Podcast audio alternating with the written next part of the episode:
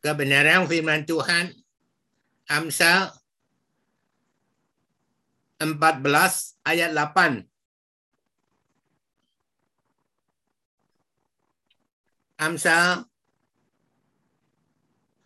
14 ayat 8.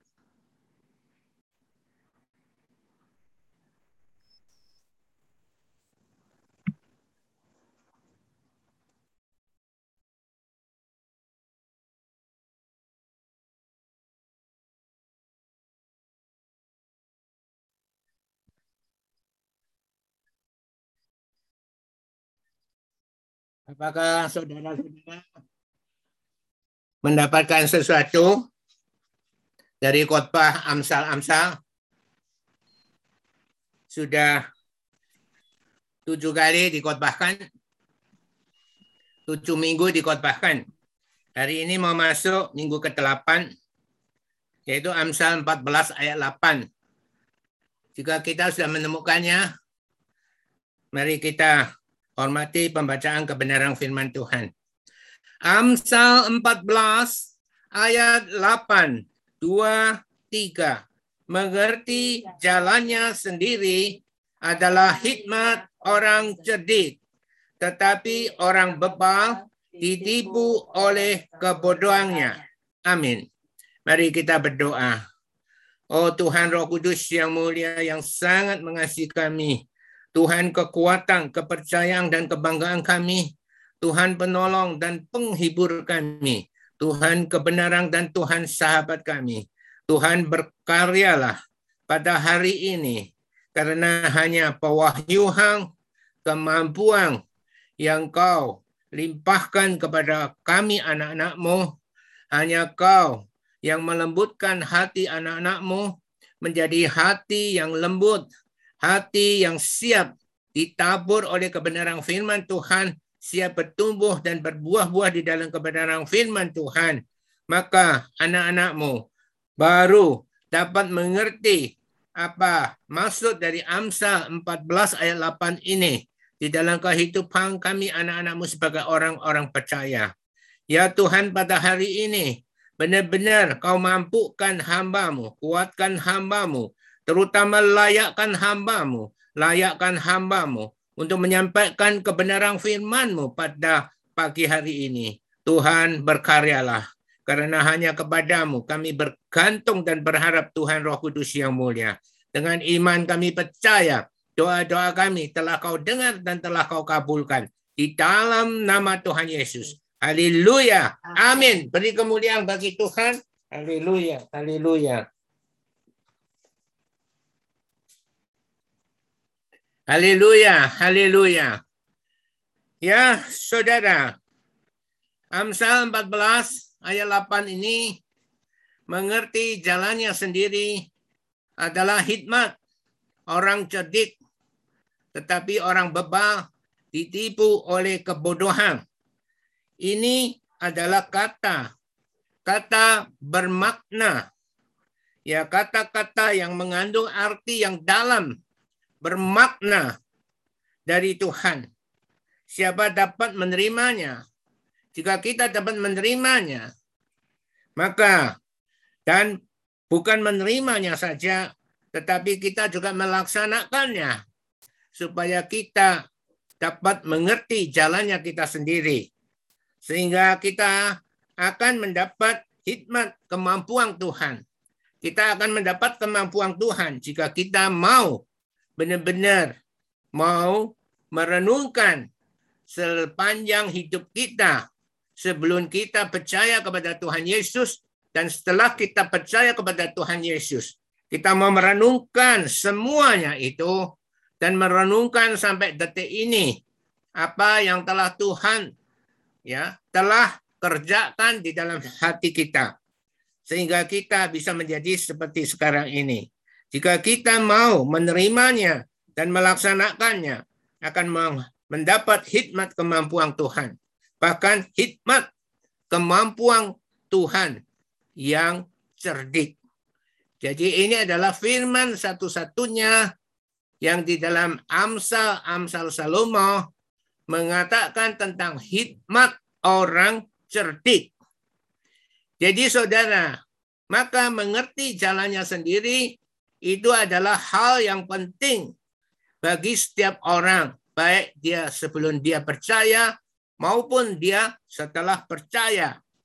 Jika orang mau merenungkan sepanjang jalan sejarahnya, baik sebelum dia percaya maupun setelah dia percaya, maka dia akan mengerti jalannya sendiri.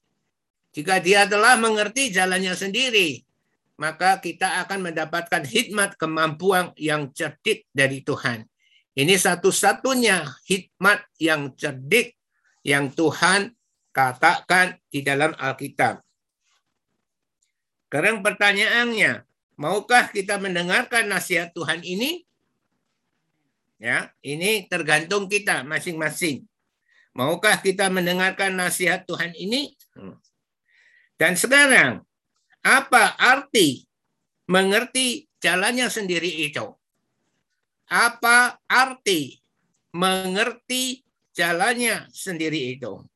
Itu ya, itu faedahnya atau gunanya kalau setiap amsal-amsal dibedah dengan sungguh-sungguh, maka kita tidak akan mengerti secara huruf, tetapi kita akan mengerti apa maksud Tuhan di dalam Amsal 14 ayat 8 ini? Sebenarnya hari ini bukan dikotbahkan Amsal 14 ayat 8. Tetapi menjelang satu hari, yaitu hari Jumat kemarin, Tuhan memberi pewahyuan bahwa yang harus dikotbahkan adalah Amsal 14 ayat 8 untuk mengenapi tujuh khotbah yaitu tujuh minggu khotbah berturut-turut itu tentang membedah kitab Amsal Salomo bin Daud, Raja Israel itu. Maka saudara, sekarang kita harus belajar apa arti mengerti jalannya sendiri itu. Mari kita lihat apa yang Alkitab katakan dan sebenarnya apa yang Tuhan maksudkan di dalam ketika Tuhan menciptakan manusia pertama itu. Kita lihat kejadian 2 ayat 15 itu. Bahwa kejadian 2 ayat 15 itu adalah maksud Tuhan untuk manusia pertama, yaitu Adam itu. Adam diciptakan dan diberi taman Eden. Ya, perhatikan Adam diciptakan dan diberi taman Eden. Taman yang terbaik di bumi, di global ini. Untuk mengusahakan dan memelihara taman itu. Jika Adam mengerti maksud dari Tuhan itu, maka Adam mengerti jalannya sendiri. Jika Adam mengerti maksud dari Tuhan itu, maka Adam mengerti jalannya sendiri. Sayang, Adam ditipu oleh si ular tua itu. Dan Adam gagal mengerti jalannya sendiri.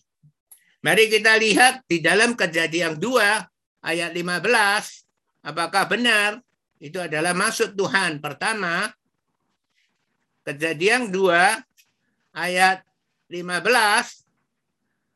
Apa maksud Tuhan itu?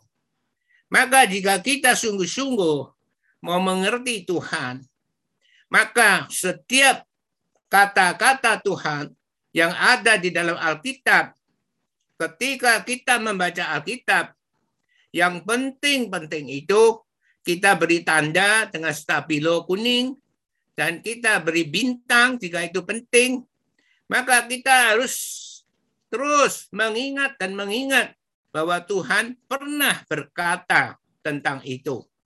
Maka seorang pengkhotbah dia juga harus mengerti semua kata-kata Tuhan yang penting di dalam Alkitab itu.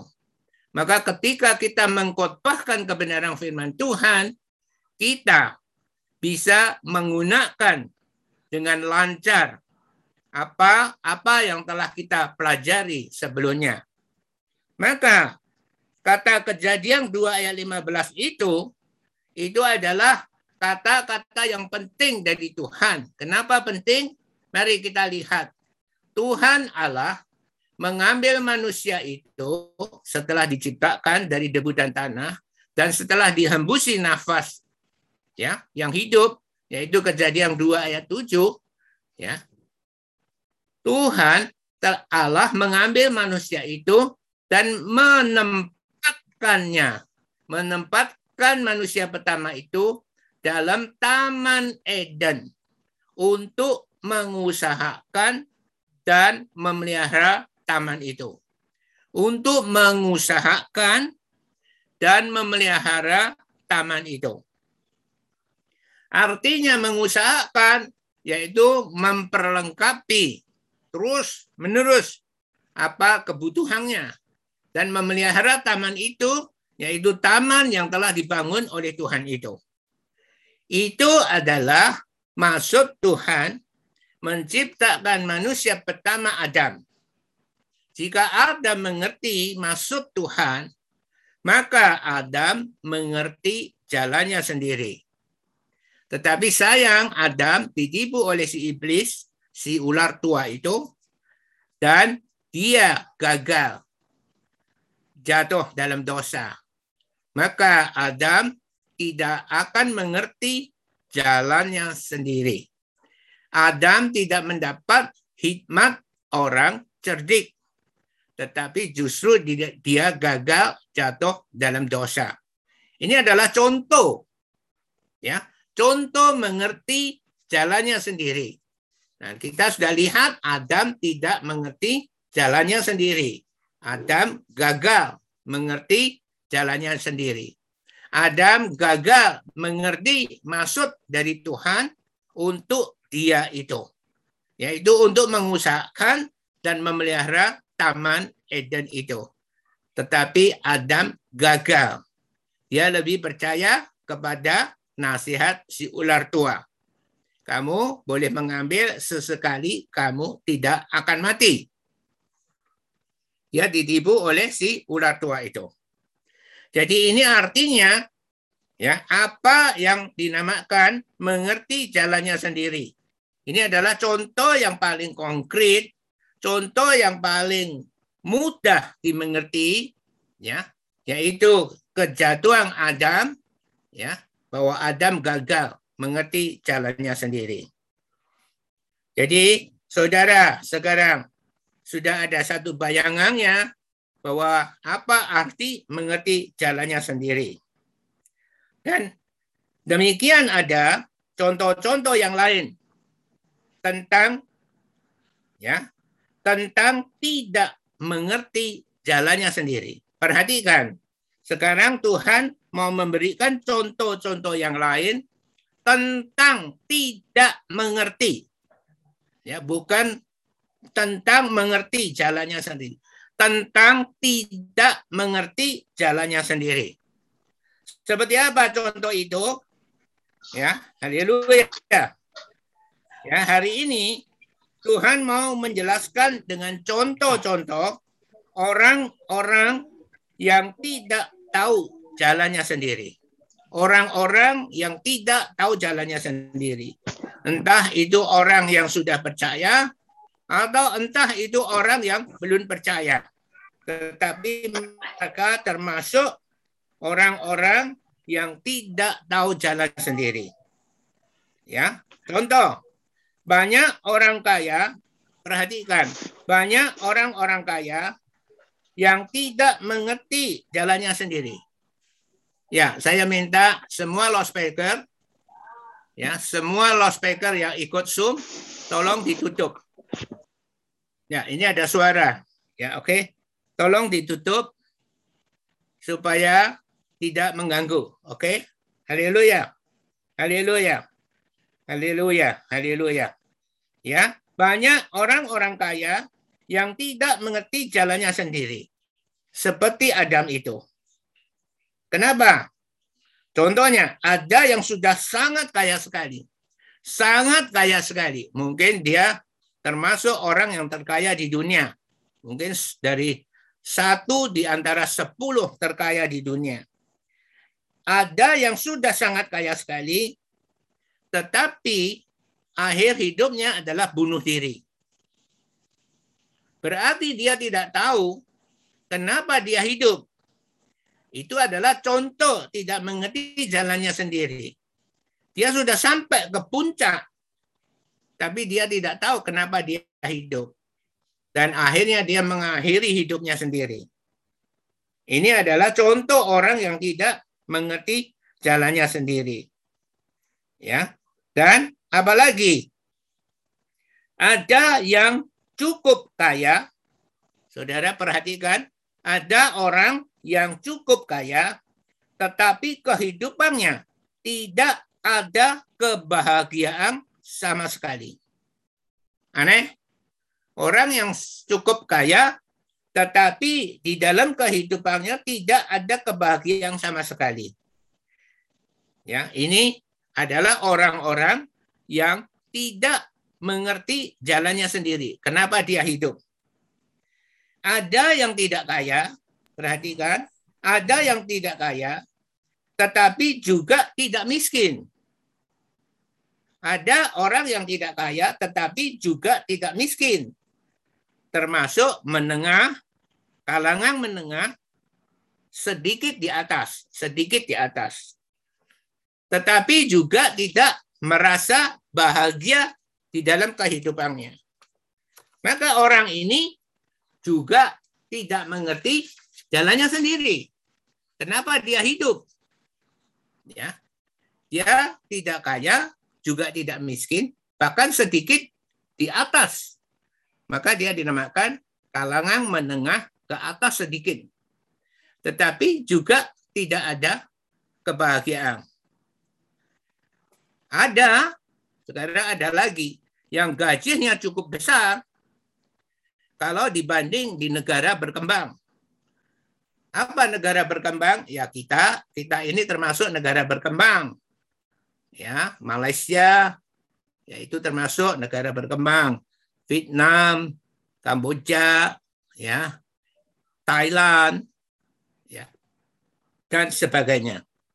Jadi dia mempunyai gaji yang cukup besar sekali dibanding di negara berkembang sekitar 25 lipatnya. Ya, kalau Iran bisa menghitung gajinya sendiri dikalikan 25 lipat, berarti orang ini mendapatkan gaji yang cukup besar. Iran bisa melihat bisa menghitung. Ya, amin. Juga mereka tidak merasa bahagia. Maka semuanya ini ya, kenapa bisa terjadi saudara-saudara? Ya, karena mereka tidak mengerti jalannya sendiri. Maka orang yang tidak mengerti jalannya sendiri sekalipun dia orang yang terkaya di dunia, akhirnya dia juga mengakhiri hidupnya dengan bunuh diri. Maka saudara, mengerti jalannya sendiri itu adalah hikmat orang cerdik. Itu adalah penting sekali baik bagi orang yang belum percaya maupun bagi orang yang sudah percaya. Nah, contoh yang lain. Contoh yang lain adalah orang-orang yang telah menikah. Perhatikan, orang-orang yang telah menikah. Punya istri yang cantik. Perhatikan, punya istri yang cantik. Suami yang ganteng, rupawan. Yang ganteng, rupawan. Punya rumah mewah. Punya villa-villa di pegunungan.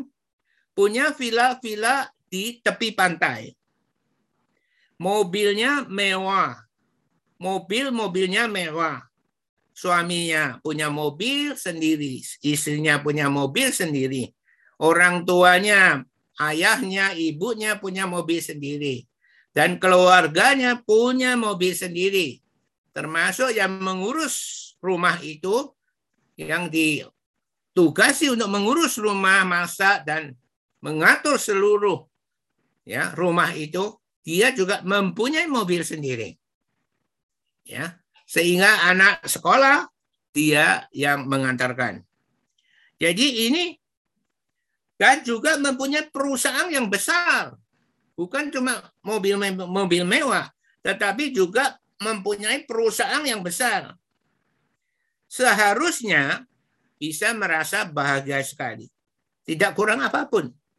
Dia harusnya bisa merasa bahagia sekali.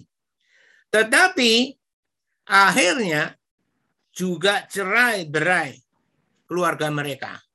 Jadi keluarga yang seperti itu akhirnya bisa cerai berai. Tidak karuang. Ya. Pertanyaannya, kenapa saudara-saudara? Ya, jawabnya karena mereka tidak mengerti jalannya sendiri. Mereka tidak tahu untuk apa mereka hidup.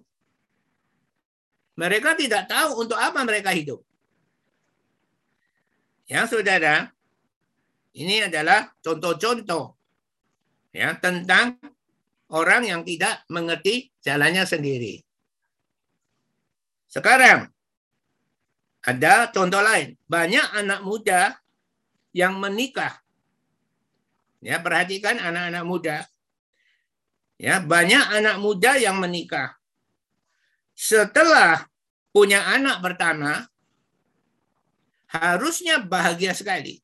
Saya masih ingat ketika istri saya mau melahirkan anak pertama, yaitu Michael, saya malah sakit.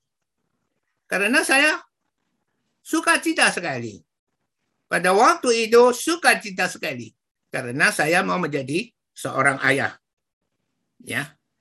Tetapi ini banyak anak muda yang menikah setelah punya anak pertama bukannya bahagia, perhatikan, bukannya bahagia, harusnya bahagia.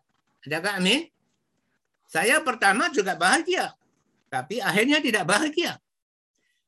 Bahkan setelah menikah 22 tahun, Ibu Priscilla mau menghantamkan kepalanya di televisi untuk bunuh diri. Berarti ini tidak bahagia, saudara. Amin. Perhatikan anak-anak muda. Banyak anak muda yang menikah setelah punya anak pertama, bukannya bahagia, tetapi justru percekcokan antara suami istri mulai terjadi sejak itu. Perhatikan saudara, anak-anak muda yang menikah, jika saudara mempunyai anak pertama sebelum lahir, saudara akan bahagia sekali suaminya. Ya. Tetapi setelah lahir anak itu, nah, mulai percekcokan terjadi pada waktu itu. Kenapa saudara? Ya, amin. Kenapa saudara? Nanti kita bahas soal itu. Ya, amin.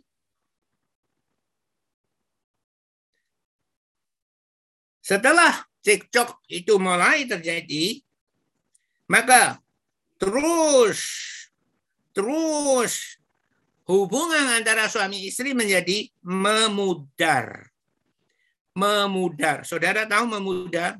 Pertama sangat saling ya antusias ya. Lama-lama memudar. Memudar. Itu memudar, memudar hubungan antara suami istri. Dan sekalipun orang-orang percaya yang menikah pertama sejak anaknya lahir percecokan itu mulai terjadi dan terus menerus dan akan memudar memudar hubungan suami istri. Sekalipun itu orang-orang percaya, saudara. Ini yang pastor amati. Ya. Kalau saudara percaya pengamatan pastor, maka saudara harus hati-hati. Kenapa saudara? Kenapa saudara-saudara bisa terjadi sekalipun itu orang percaya? Jawabnya sama, karena tidak tahu jalannya sendiri. karena tidak tahu jalannya sendiri. Maka bisa terjadi pecekcokan. Ya. Contoh, saudara telah mengalami ya. Mudah-mudi pasti pernah mengalami yaitu PDKT. Pendekatan.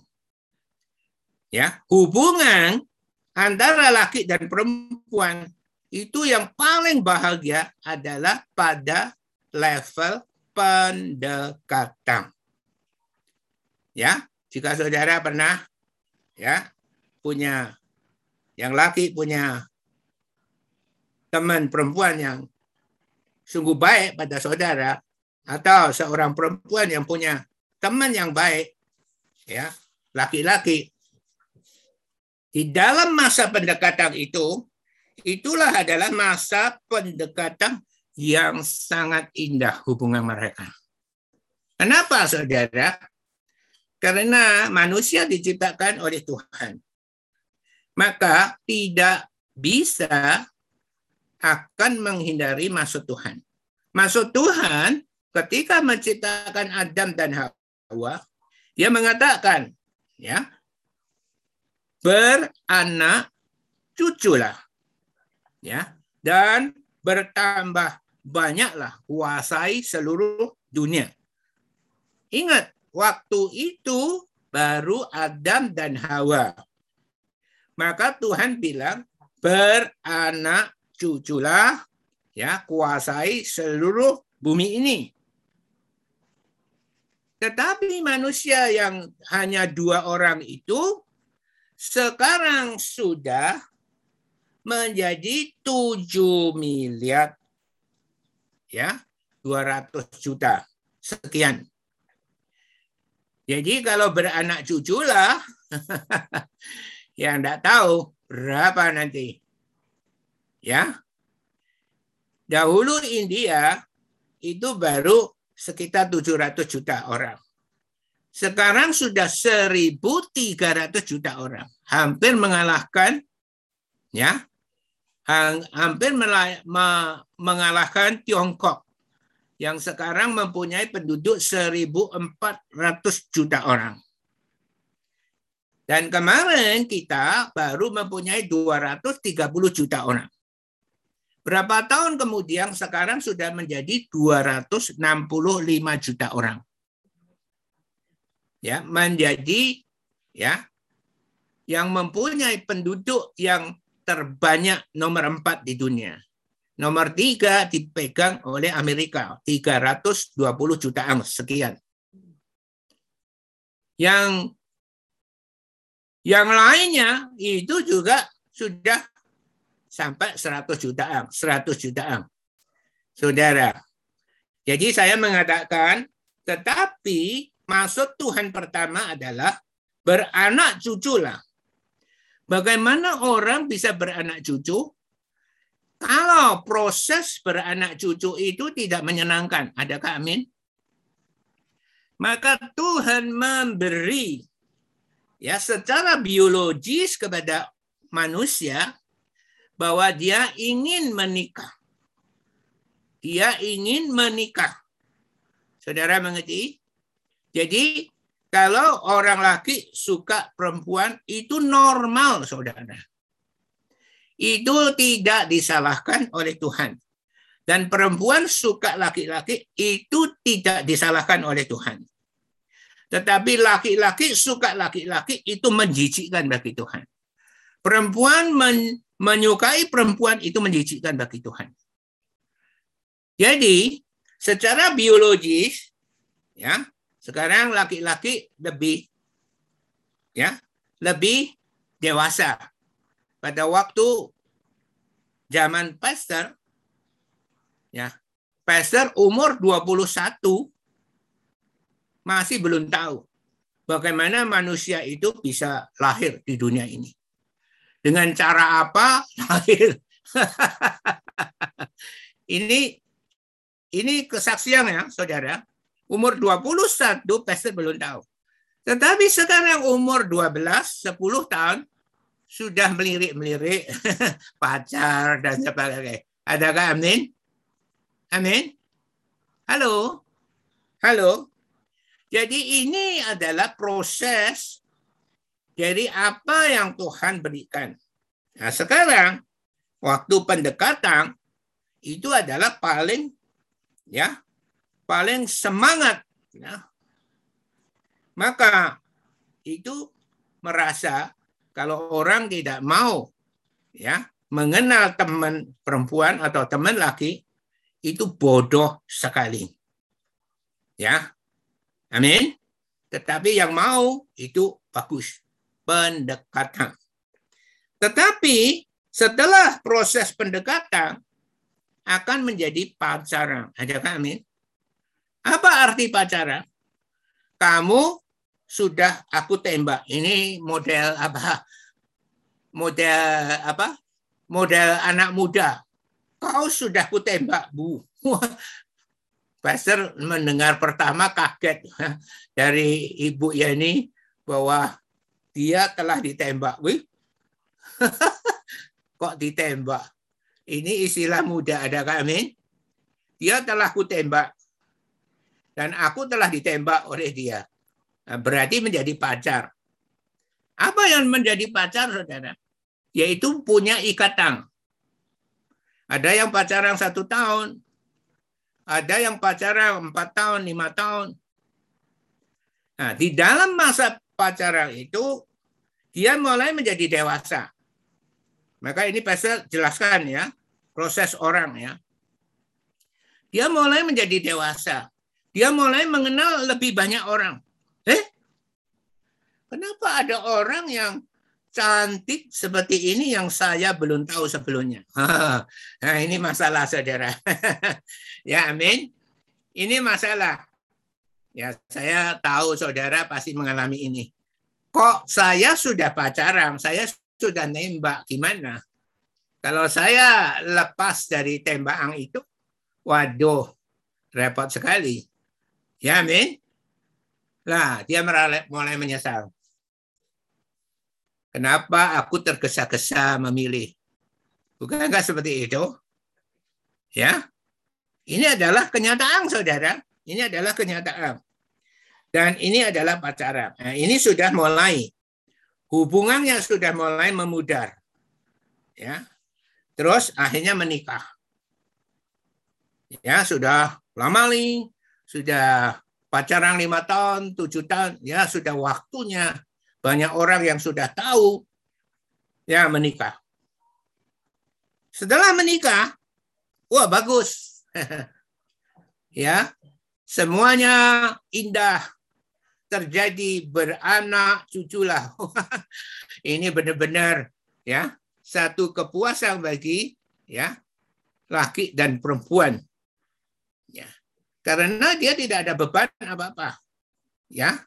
Dan sekarang dia bukan pacaran tapi sekarang menjadi suami istri. Maka tidak ada masalah. Terus akhirnya istrinya mengandung dan akhirnya menjadi besar, besar, akhirnya melahirkan. Wah, saudara senang, aku mau jadi seorang ayah. Dan yang hamil, oh, aku akan menjadi seorang ibu. Senang. Tidak ada masalah. Tetapi begitu anak itu lahir, ya beban dari istri itu berat sekali. Tidak mungkin bayi itu yang menyusui adalah ayahnya. itu tidak ada di dunia ini terjadi. Yang menyusui adalah istrinya. Tetapi istrinya melahirkan itu menghabiskan tenaga yang cukup banyak. Ya. Ketika saya melahirkan anak pertama, saya ditolak untuk melihat kelahiran anak pertama.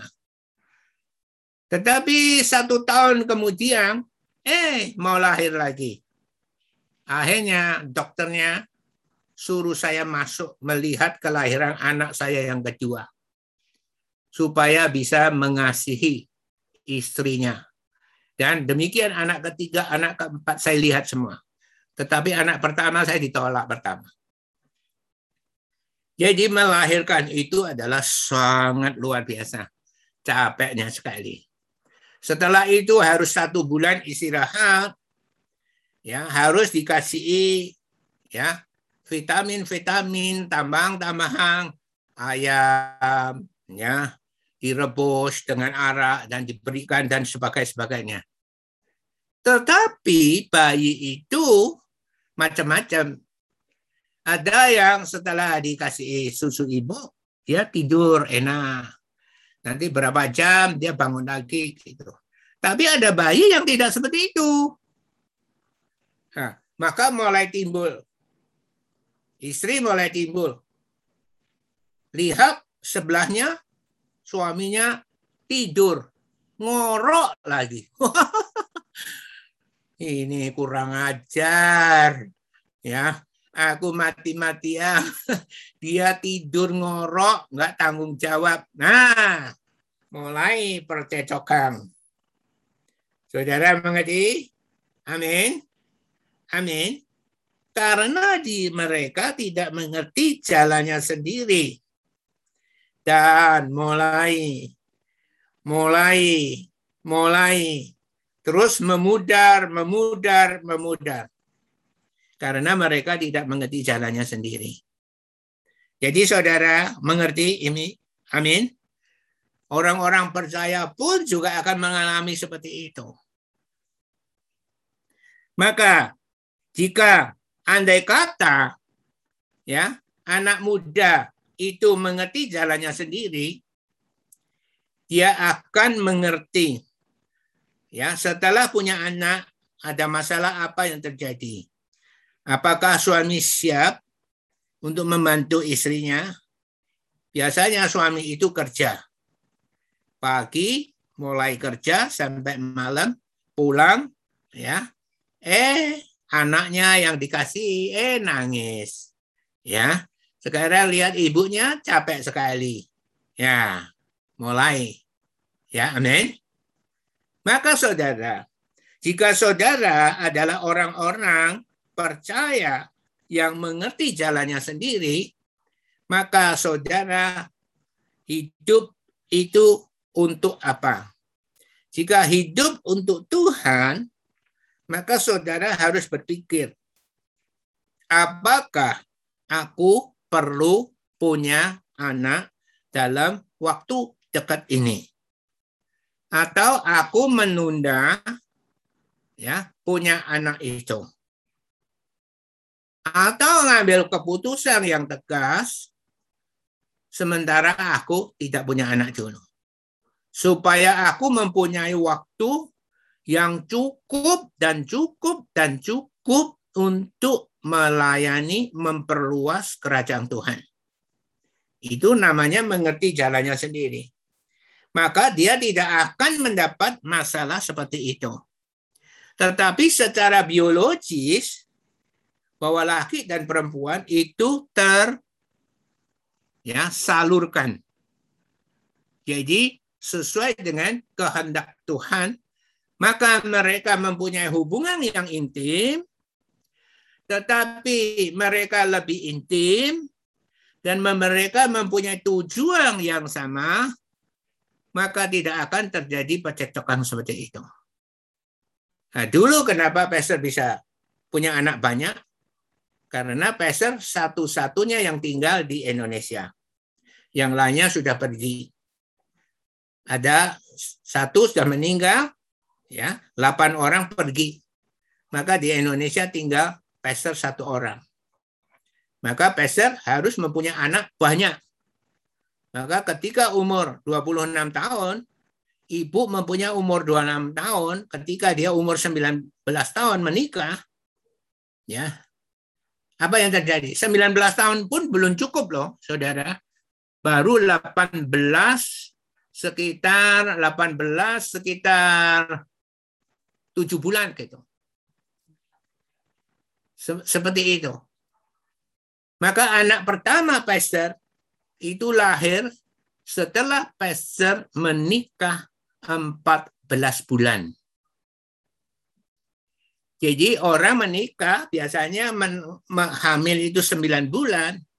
Nah, 10 bulan setelah menikah itu sudah punya anak. Sampai teman-teman pastor tanya, kamu istrimu sudah punya sudah hamil belum? Belum nih. Nah, ini mulai kaget. Ya. Dan terus setiap tahun punya anak. Umur 26 tahun sudah punya empat anak.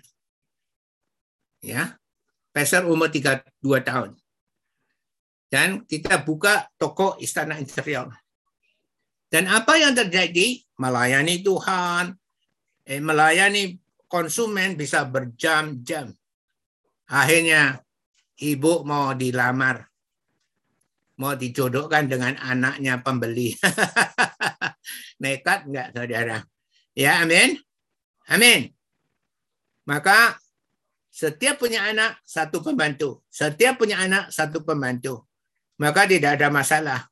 Cekcok lah, apalah semua urusannya pembantu. Tetapi sayang ada satu pembantunya buta huruf. Coba, sedang anak itu paling penting dari umur satu sampai lima tahun itu harus dididik dengan baik. Didik dengan baik menjadi baik. Tetapi buta huruf. Apa yang apa yang bisa dididik kalau dia sendiri buta huruf? Saudara mengerti? Amin.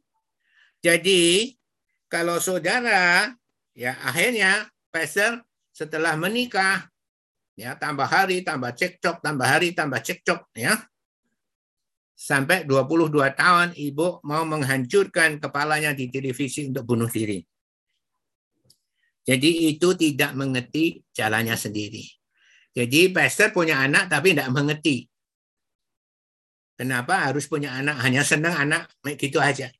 Tetapi kenapa harus punya anak? Nggak tahu. Ya paling dididik aja gitu. Tetapi akhirnya seperti itu.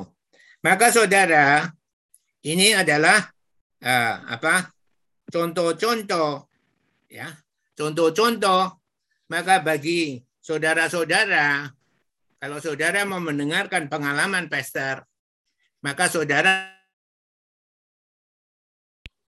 ya ketika belum percaya ya kalau orang waktunya ya itu harus nikah tetapi nikah apa harus dia punya anak itu belum tentu. Ya, saudara mengerti? Amin. Itu tergantung kebutuhan. Kalau orang tua saudara campur tangan, mertua saudara campur tangan, kalau kamu tidak punya anak, lebih baik kamu cerai dengan anak saya. Wah, itu ada juga yang seperti itu. Ya, amin. Amin. Sedang saudara tidak mempunyai uang yang cukup. Beli kereta bayi aja nggak punya, nggak bisa. Ya semacam itu. Maka ini adalah nah, kalau orang yang mengerti jalannya sendiri hidup untuk melayani Tuhan maka dia akan benar-benar seimbang. Menikah ya sudah. Ya hubungan intim ya karena tidak ada yang membebani ya maka dia bisa pergi ke mana makan bersama ya dan sebagainya sebagainya Bahkan melayani Tuhan bersama itu hidupnya indah sekali. Saudara mengerti? Amin. Amin. Tetapi banyak orang-orang percaya pun karena tidak diajar dengan sungguh-sungguh, maka mereka juga ya menikah ya menikah, punya anak ya punya anak. Tetapi setelah itu ya kalau punya CCTV ya di dalam rumah kita bisa melihat ya perkembangan ya hubungan suami istri itu seperti apa. Ini karena tidak mengerti jalannya sendiri. Sekarang saudara mengerti, artinya mengerti jalannya sendiri itu adalah penting sekali. Sekarang kita lihat orang-orang yang tidak mengerti jalannya sendiri. Seperti apa?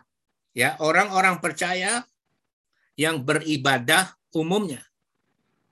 Ya, orang-orang percaya yang beribadah umumnya yaitu beribadah kepada Tuhan Yesus. Mereka juga tidak akan merasa bahagia. Kenapa? Karena ibadah itu hanya sekedar menghibur sedikit hatinya saja. Oh, aku orang Kristen, setiap minggunya harus ibadah. Kalau sudah ibadah, ya puas hatinya. Ya, syukur di dalamnya banyak teman. Ya, bisa ngobrol-ngobrol. Wah, sukacita. Tetapi tidak mempunyai sesuatu kebahagiaan yang sungguh-sungguh. Karena mereka tidak mengerti jalannya sendiri. Untuk apa mereka hidup dan untuk apa mereka menjadi orang percaya. Karena mereka orang-orang percaya yang beribadah pada umumnya. Ya, mereka tidak akan mendapat bahagia.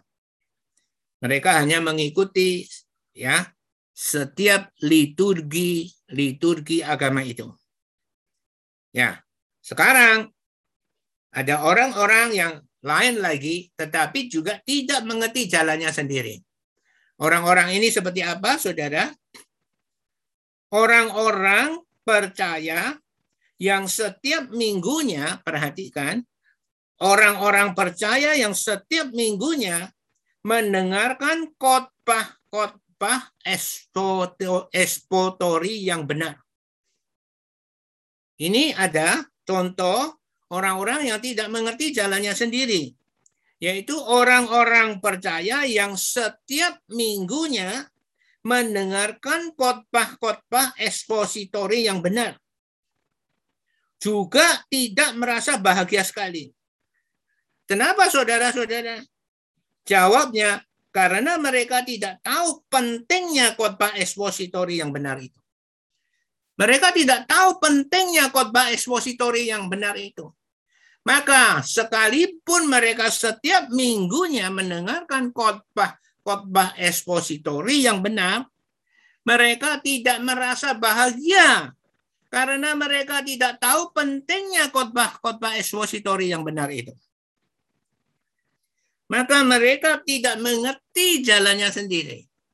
Maka mereka tidak ada bahagia sekalipun setiap minggunya mereka mendengarkan khotbah ekspositori yang benar. Ya, Saudara, mereka tidak mengerti, tidak tahu pentingnya khotbah ekspositori yang benar itu yang akan memberi andil persentasi yang besar terhadap mereka untuk masuk ke surga. Mereka tidak tahu bahwa khotbah ekspositori yang benar itu adalah andil, mempunyai andil yang besar mempunyai persentasi yang besar untuk membawa mereka pergi ke surga, bumi yang baru, kota Yerusalem yang baru. Mereka tidak mengerti, tidak tahu pentingnya. Maka mereka sekalipun setiap minggunya mendengarkan khotbah ekspositori yang benar, mereka tidak akan merasa bahagia. Karena mereka tidak mengerti jalannya sendiri. Contoh, apa yang dinamakan khotbah ekspositori yang benar itu, ya, kita sudah membahas di dalam Matius 7 ayat 24 sampai 27. Ya. Matius 24 ayat Matius 7 ayat 24 sampai 27. Di dalam Matius 7 ayat 24 sampai 27 di situ setelah dibacakan maka akan diberi jodol. Maka kalau kita mau membangun rumah harus membangun di atas batu kali. Karena di sini disebut seperti itu. Setiap orang yang mendengar perkataanku ini dan melakukannya, ia sama dengan orang yang bijaksana yang mendirikan rumahnya di atas batu. Tuh, Tuhan bilang kalau membangun rumah di atas batu. Kemudian turunlah hujan dan datanglah banjir. Lalu angin melanda rumah itu. Tetapi rumah itu tidak rubuh sebab didirikan di atas batu. Dan, dan, dan, dan. Maka judul khotbahnya adalah bahwa membangun rumah itu harus di atas batu kali. Wah, benar ya. bahwa khotbahnya bagus. Itu bukan khotbah bagus, itu khotbahnya tidak memperhatikan setiap orang yang mendengarkan perkataanku ini ini ini dilupakan. Apa perkataanku ini? Yaitu perkataan yang sebelumnya Yesus telah mengatakan, bukan setiap orang yang berseru kepadaku Tuhan, Tuhan akan masuk dalam kerajaan surga. Melainkan dia yang melakukan kehendak Bapakku yang di surga. Melainkan dia yang melakukan kehendak Bapakku yang di surga. Nah, ini yang dimaksud Yesus di ayat 24. Setiap orang yang mendengarkan perkataanku ini. Nah, ini namanya khotbah ekspositori kelihatannya. Tetapi khotbah ekspositori yang mengambil salah Irikop yang salah karena yang mengkhotbahkan dia tidak mendapat pewahyuan dari Tuhan. Dia tidak mengerti kata ini. Ini itu mewakili ayat 21, 22 sampai 23. Saudara mengerti? Amin. Nah, ini contoh. Nah, jika kita mendengarkan khotbah-khotbah yang kelihatannya ekspositori, tetapi tidak benar. Terus apa yang kita dapat di dalam kerangka pikiran kita adalah kerangka-kerangka yang salah yang ditanam di dalam pikiran kita. Kita menjadi orang-orang percaya yang tidak tahu bahwa Yesus menekankan Bukan setiap orang yang berseru-seru kepadaku Tuhan, Tuhan akan masuk dalam kerajaan surga. Melainkan dia yang melakukan kehendak Bapakku yang di surga. Harusnya judul khotbah ini itu harus diambil dari ayat 21 sampai ayat 27. Dan judul khotbahnya adalah bukan setiap orang yang berseru-seru kepada Tuhan akan masuk dalam kerajaan surga. Jika ini sebagai judulnya, maka ini adalah khotbah ekspositori yang benar. Maka saudara akan hati-hati jadi yang bisa masuk surga melainkan dia yang melakukan kehendak Bapak yang di surga. Maka apa yang dimaksud melainkan dia yang melakukan kehendak Bapak di surga? Apa kehendak Bapak di surga itu? Nah, itu dijelaskan. Nah, sesuai dengan level iman, Tuhan me melihat penjahat itu yang di sebelah Yesus itu jelas masuk surga karena Yesus mengatakan sesungguhnya hari ini juga engkau bersama-sama dengan aku di Firdaus. Apakah penjahat itu melakukan kehendak Bapak di surga? Ya.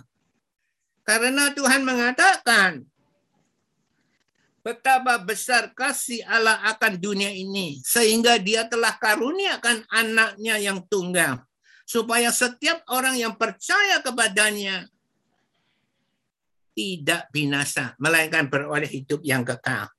Sekarang penjahat ini percaya tidak pada Yesus percaya.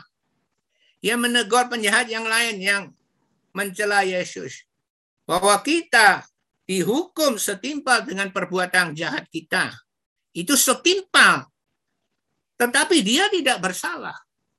Dan dia berpaling kepada Yesus. Yesus ingat.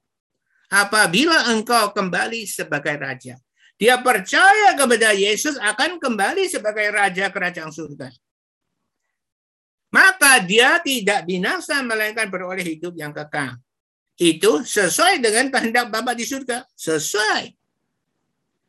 Dan Pastor pernah mengatakan orang yang sudah sampai umur 80, 90 tahun tapi belum percaya.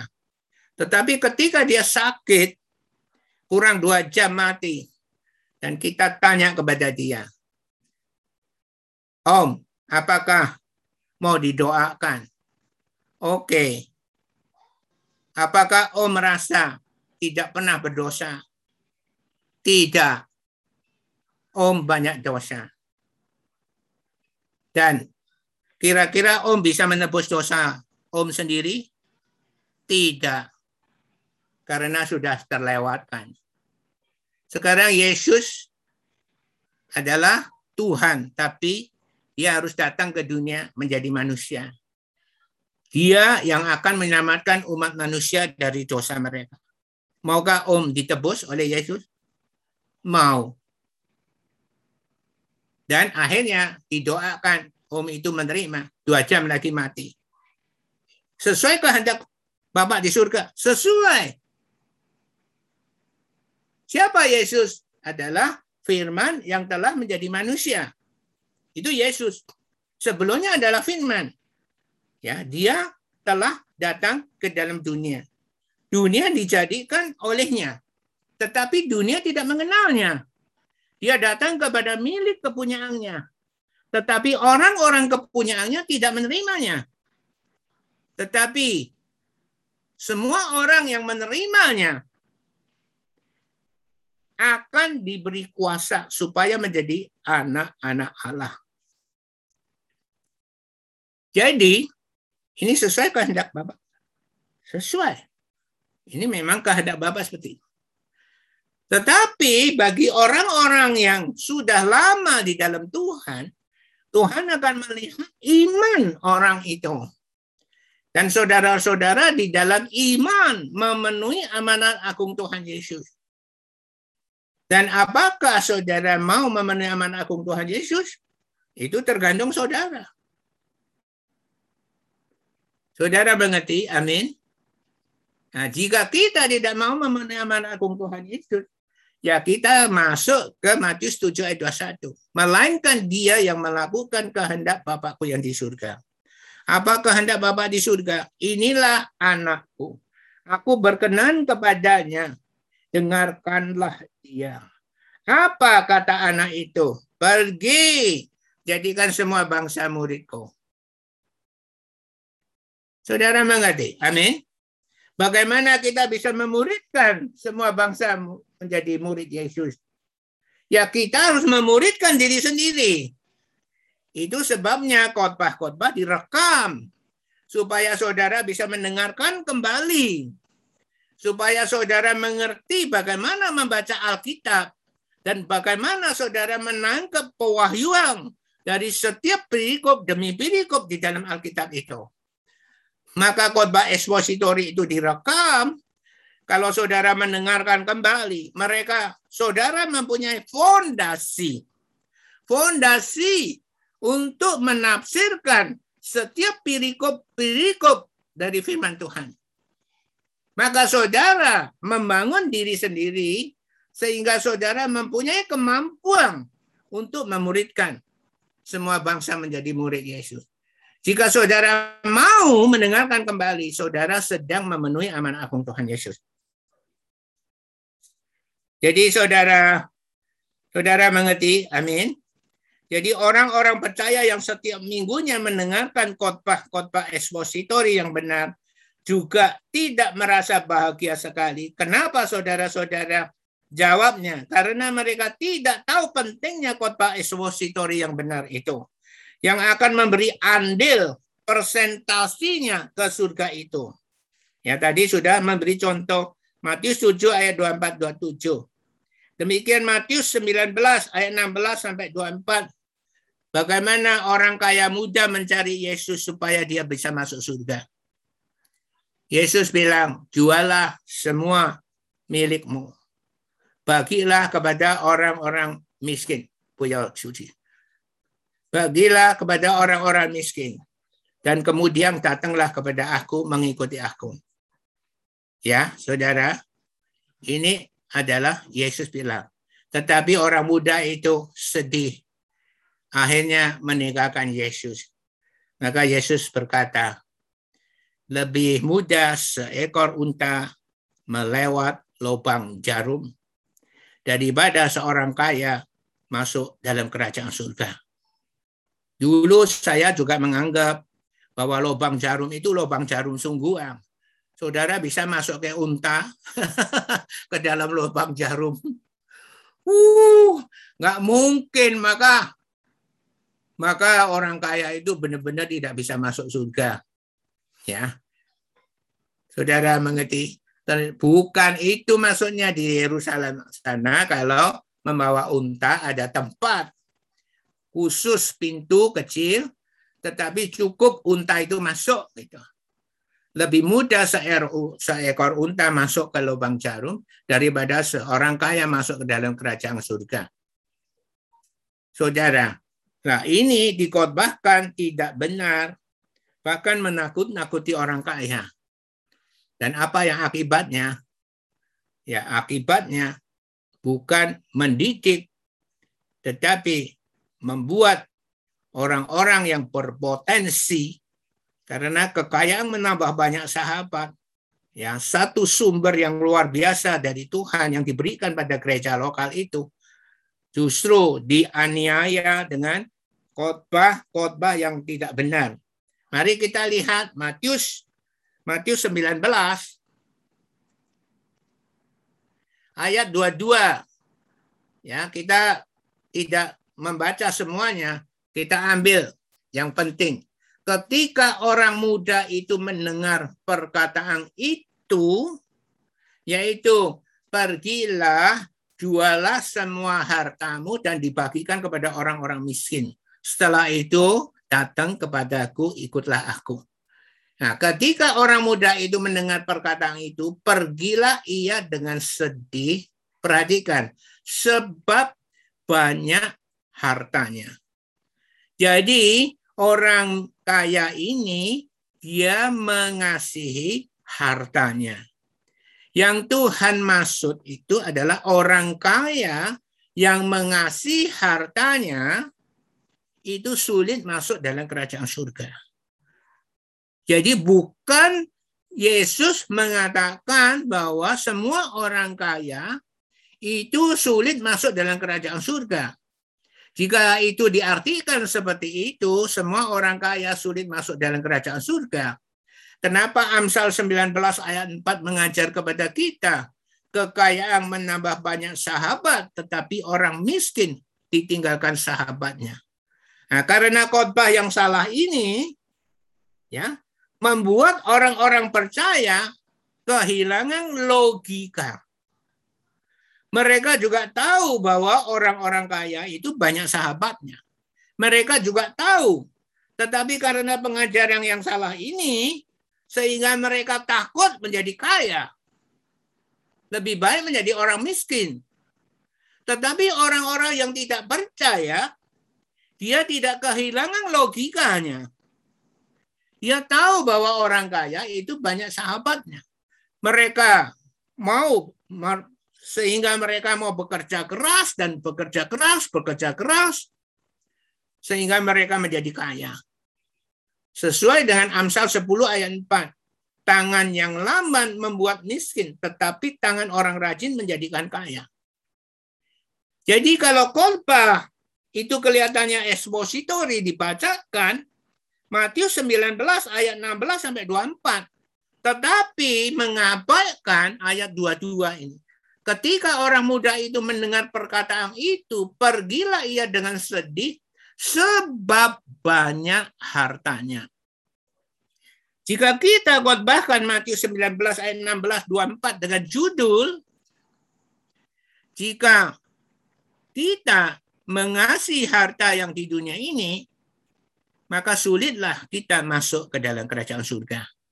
Atau jika orang kaya mengasihi hartanya melebihi Yesus, maka dia tidak akan masuk dalam kerajaan surga. Jika itu judulnya, itu benar khotbah ekspositori yang benar. Saudara mengerti? Saudara mengerti? Amin. Tetapi jika saudara tidak menjelaskan ayat 22, tetapi saudara bilang orang kaya sulit lebih lebih mudah se seekor unta masuk ke lubang jarum daripada seorang kaya masuk dalam kerajaan surga. Jika itu judulnya, tetapi saudara tidak menjelaskan dengan benar, maka khotbah itu bukan khotbah ekspositori, tapi kelihatan ekspositori, tetapi ya diambil secara hurufiah dan sebenarnya orang itu tidak mengerti maksud itu. Dia yang mengerti maksud hurufiah, tetapi dia lupa sebab banyak hartanya. Dia tidak mendapat pewahyuan sebab banyak hartanya. Ini di dalam perikop ini pewahyuannya adalah sebab banyak hartanya. Berarti orang kaya muda itu mengasihi kekayaannya. Melebihi daripada Yesus. Kalau ini yang ditangkap, berarti dia mendapat pewahyuan yang benar. Ya, contoh lagi. Ya, ini adalah kalau khotbah salah, maka akan mempengaruhi ya seorang percaya seumur hidupnya. Ya, orang percaya seharusnya bisa dipakai oleh Tuhan. Tetapi dia menjadi bimbang. Kalau dia benar, dia akan tampil sendiri. Dia akan menjadi pesternya. Karena dia bisa mengumpulkan banyak orang. Tetapi karena dia takut, maka orang kaya selama puluhan tahun mengikut Tuhan, tetapi dia tidak mempunyai sesuatu yang dahsyat di dalam kehidupannya. Ini kalau khotbah salah. Di dalam 1 Korintus 12 ayat 10, mari kita lihat 1 Korintus 12 ayat 10. Ini tentang karunia-karunia Tuhan yaitu karunia Tuhan Roh Kudus, karunia Roh Kudus. Di dalam ayat 10 mengatakan, kepada yang seorang Roh Kudus memberikan kuasa untuk mengedakan mujizat dan kepada yang lain ia Roh Kudus memberikan karunia untuk bernubuat dan kepada yang lain lagi ia Roh Kudus memberikan karunia untuk membedakan bermacam-macam roh kepada yang seorang ia Roh Kudus memberikan karunia untuk berkata-kata dengan bahasa roh. Berarti bahasa roh karunia. Dan kepada yang lain ia Roh Kudus memberikan karunia untuk menafsirkan bahasa roh itu. Maka bahasa roh ada dua macam. Bahasa roh merupakan karunia Tuhan masih pasti memberikan pendamping, yaitu karunia menafsirkan bahasa roh itu. Ya, saudara. Tapi ini dikotbahkan bahwa bahasa roh itu adalah merupakan satu karunia Tuhan Roh Kudus. Tidak setiap orang mendapatkan karunia berbahasa roh. Judul khotbahnya dibuat seperti itu. Maka aku bisa berbahasa roh atau tidak bisa berbahasa roh tidak masalah karena itu adalah karunia ya Roh Kudus. Nah, buktinya di mana? Di 1 Korintus 12 ayat 10. Tetapi ini adalah penjelasan yang salah. Jika orang semua mendengarkan seperti itu, siapa yang mau dibaptis Roh Kudus tidak mau. Karena bahasa roh itu adalah merupakan karunia Roh Kudus. Dia menyebut karunia Roh Kudus itu betul. Tetapi dia lupa di belakangnya itu dan kepada yang lain ia Roh Kudus memberikan karunia untuk menafsirkan bahasa roh itu. Maka bahasa roh itu ada dua, yang satu menandakan ya, menandakan bahwa dia memperoleh karunia berbahasa roh. Tetapi harus ada yang menafsirkan. Tetapi yang Tuhan mengatakan bahasa roh itu adalah di dalam kisah Rasul 1 ayat 8. Kamu akan menerima kuasa kalau roh kudus turun atas kamu. Kalau roh kudus turun atas kamu. Dan di dalam satu Korintus, di dalam kisah Rasul, di dalam kisah para Rasul, ya ayat 19 bagaimana Paulus menjumpai ada 12 murid di Efesus. Ya, dia ketika Apolos masih di Korintus, Paulus sudah menjelajah daerah-daerah pedalaman dan tiba di Efesus. Di situ didapatinya beberapa orang murid. Perhatikan, di situ didapatinya beberapa orang murid. Berarti orang murid yaitu murid Yesus Kristus yang percaya Yesus telah mati tiga hari dan bangkit dari antara orang mati. Dan yang telah begitu saja naik ke langit dan ke surga. Ini adalah murid Kristus. Maka kata Paulus kepada mereka, Sudahkah kamu menerima roh kudus? Perhatikan.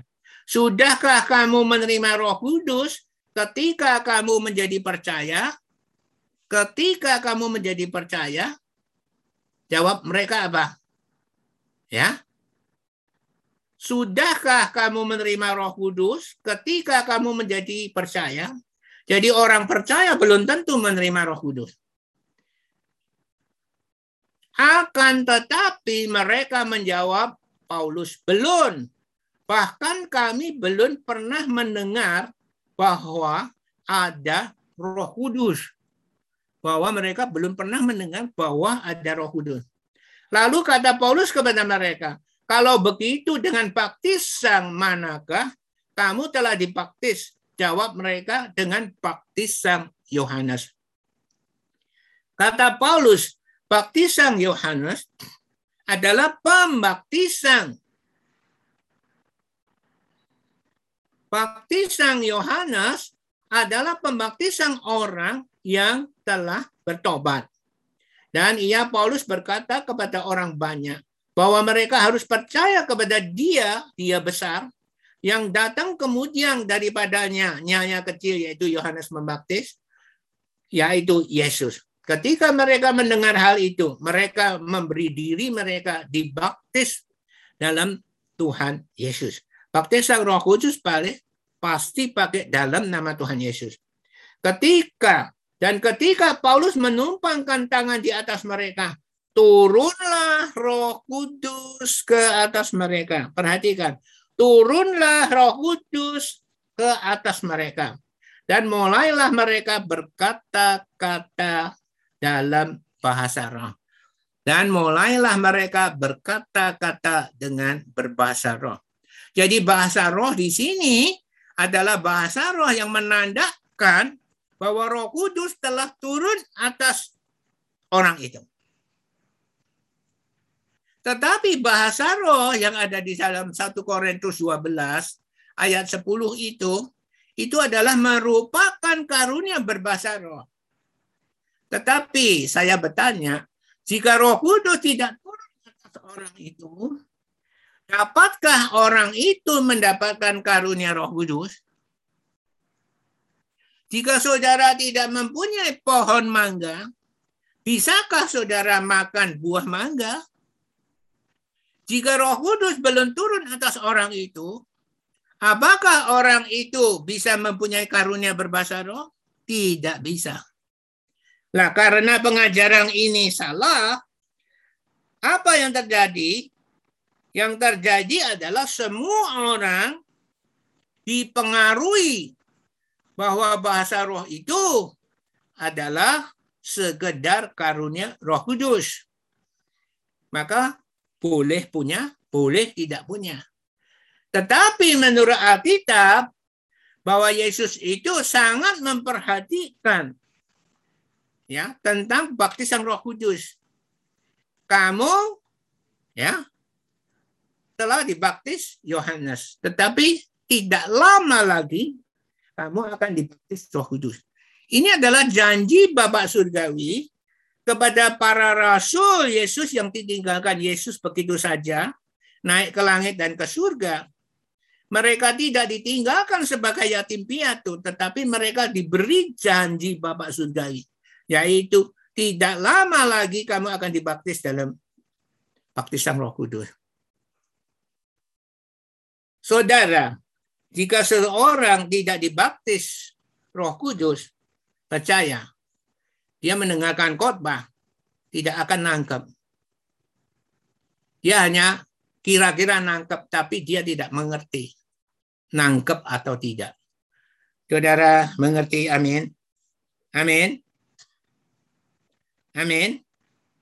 Maka jika khotbah itu disalahartikan ya tidak tahu bahwa semuanya itu akan membawa penafsiran yang fatal bagi orang-orang percaya. Maka kekristian yang tidak akan maju. Maka Alkitab tidak akan dipahami oleh yang mendengarkan. Saudara, ini adalah penting. Itulah sebabnya Tuhan memberi 1 Timotius 4 ayat 16. Saudara harus ingat itu. 1 Timotius 4 ayat 16 itu Tuhan mau menekankan ya bahwa khotbah yang benar itu adalah penting sekali. Bahkan Timotius yang sudah menjadi pemimpin muda yang telah dibimbing oleh Paulus itu diingatkan dengan keras. Di dalam 1 Timotius 4 ayat 16 bahwa Paulus mengingatkan Timotius yang sebagai pemimpin ya bahwa awasilah dirimu sendiri dan awasilah ajaranmu. Perhatikan, awasilah dirimu sendiri dan awasilah ajaranmu. Dan bertekunlah dalam semuanya itu, yaitu dalam mengawasi dirinya sendiri dan mengawasi pengajarannya. Karena dengan berbuat demikian, kamu akan menyelamatkan dirimu. Ini peringatan keras, saudara. Kamu akan menyelamatkan dirimu dan orang yang mendengar kamu. Maka pengajaran yang benar itu adalah penting sekali. Maka Tuhan memberi satu Timotius 4 ayat 6. Maka Pastor di sini menyebut kepada saudara bahwa Pastor tidak akan sembarangan menyampaikan kebenaran firman Tuhan kepada saudara. Karena Pastor akan tersandung. Ya, kamu akan menyelamatkan dirimu. Kalau Pastor tidak mengawasi diri sendiri dan mengawasi ajarannya. Dan di dalam 1 Timotius 5 ayat 17 Tuhan menentukan bobot ya dari khotbah ekspositori yang benar itu. 1 Timotius 5 ayat 17. Penatua-penatua yang baik pimpinannya patut dihormati dua kali lipat. Patut dihormati dua kali lipat. Yaitu penatua-penatua yaitu gembala-gembala. Ya, gembala sidang, gembala sidang yang baik pimpinannya patut dihormati dua kali lipat. Terutama mereka yang berkhotbah. Terutama mereka yang berkhotbah dan mengajar. Terutama mereka yang dengan jerih payah, dengan jerih payah. Ya, berkhotbah dan mengajar. Jadi khotbah itu butuh jerih payah, Saudara ya sudah disiapkan? Eh hari Jumat Tuhan bilang kamu khotbahkan ya. Amsal 14 ayat 8 jadi itu butuh hubungan yang intim dengan Tuhan. Itu butuh jerih payah semua yang sudah disiapkan itu dikembalikan dengan yang baru yaitu sesuai dengan Amsal 14 ayat 8 yang sekarang di khotbahkan pada saudara. Maka saudara, orang-orang percaya yang orang-orang percaya yang setiap minggunya mendengar khotbah-khotbah ekspositori yang benar juga tidak merasa bahagia sekali. Kenapa saudara-saudara? Jawabnya karena mereka tidak tahu pentingnya khotbah ekspositori yang benar itu. Yang akan memberi andil persentasinya ke surga itu. Sekarang saudara baru mengerti khotbah ekspositori yang benar itu akan membawa saudara benar-benar sampai ke surga yang baru, bumi yang baru, dan kota Yerusalem yang baru. Betapa pentingnya khotbah ekspositori yang benar. Tetapi jika saudara tidak tahu pentingnya, ya saudara tidak akan bahagia. Selama ini saudara mendengarkan khotbah ekspositori yang benar, Pastor Jamin. Karena ada rekamannya. Jika saudara tidak merasa bahagia, ya saudara harus renungkan kembali. Kenapa saudara tidak bahagia sekali? Mungkin saudara tidak mengerti jalan saudara sendiri. Maka Amsal 14 ayat 8 mengatakan mengerti jalannya sendiri adalah hikmat orang cerdik. Maka jika seseorang mengerti jalannya sendiri, itu adalah penting sekali. Itu tandanya kita memperoleh hikmat orang cerdik. Jika seorang bisa bahagia sekali dalam amanat agung Tuhan Yesus. Itu satu hal yang lebih tinggi lagi. Itu adalah mengerti jalannya sendiri. Kalau dia merasa bahagia sekali dalam amanat agung Tuhan Yesus, ya itu adalah mengerti jalannya sendiri. Sekalipun pastor ikut Tuhan adalah tanggal 3 Oktober 97, Tuhan memberi satu hall and one kepada pastor sedang pastor minta empat hole in one. Tetapi pastor respon ngono yo ngono tapi ojo ngono. Begitu ya begitu tetapi jangan begitu. Dapat satu itu sudah cukup. Pastor bertekad untuk dibaptis. Pastor tidak tahu apa itu baptisan. Tetapi pastor mau dibaptis. Ya. Dan akhirnya respon respon pastor diberi Ya, Tuhan memberi respon juga. Pastor diberi berkat yang besar sekali di dalam hidup pastor sebagai pedagang. Ya, dulu tidak mungkin, tetapi sekarang mungkin. Dan pastor diurapi listrik oleh Tuhan. Itu ke, kehidupan pastor. Tetapi pastor pulang ke Jogja, pastor ikut gereja yang besar waktu itu di Indonesia yang terbesar. Tetapi tidak pernah mengajar tentang amanat agung Tuhan Yesus.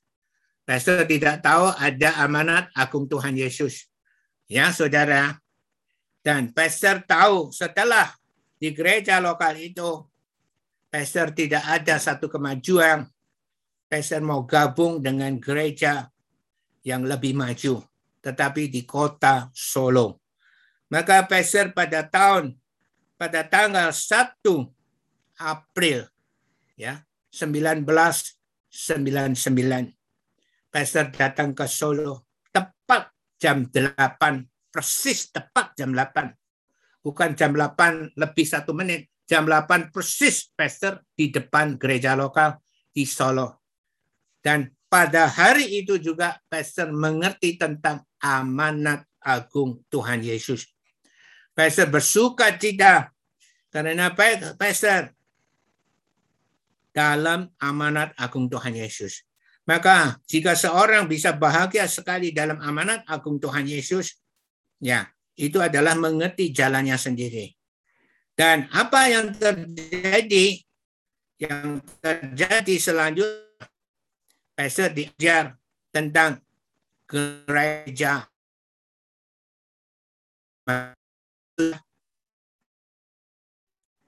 yang sesungguhnya. Saudara, kemenangan yang sesungguhnya. Sejak itu pastor benar-benar ya mau belajar dan belajar. Nah, salah satu pengajaran yang pastor ajarkan pada saudara adalah gereja yang bergerak di dalam Roh Kudus. Setelah hampir satu tahun atau satu tahun lebih, saudara mau menerima dibaptis Roh Kudus. Saudara, mengerti jalannya sendiri. Dulu pastor baru tahu secara huruf. Oh, memenuhi amanat agung Tuhan Yesus.